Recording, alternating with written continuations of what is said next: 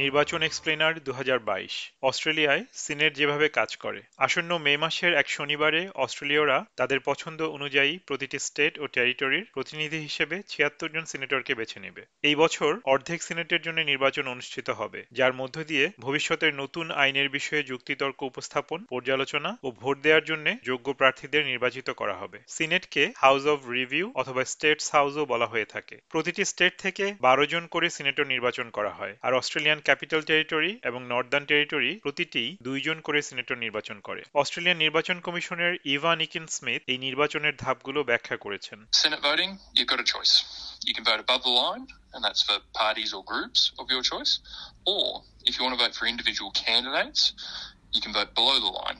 Uh, so the voting instructions, one to six at least above the line, if that's the way you choose to vote, or at least one to 12 below the line. So that's the choice that you've got when you're voting in the Senate.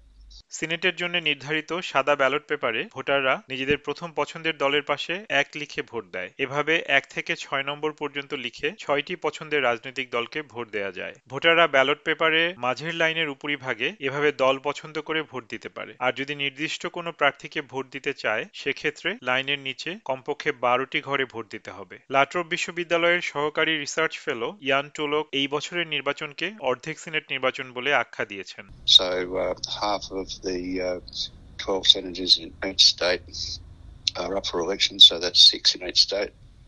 It's an important for uh, the governing uh, party to have control of the Senate if they want to get their legislative program through.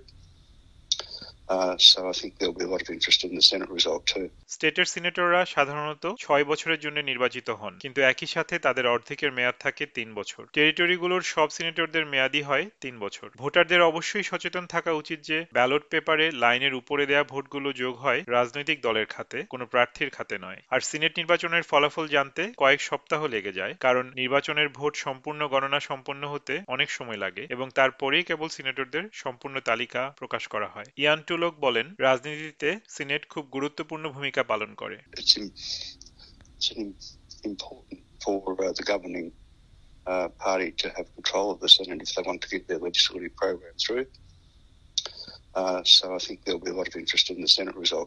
প্রতিবেদনটি তৈরি করেছেন Stephanie কর্সেটি আর SBS বাংলার জন্য পরিবেশন করলাম আমি তারেক নুরুল হাসান।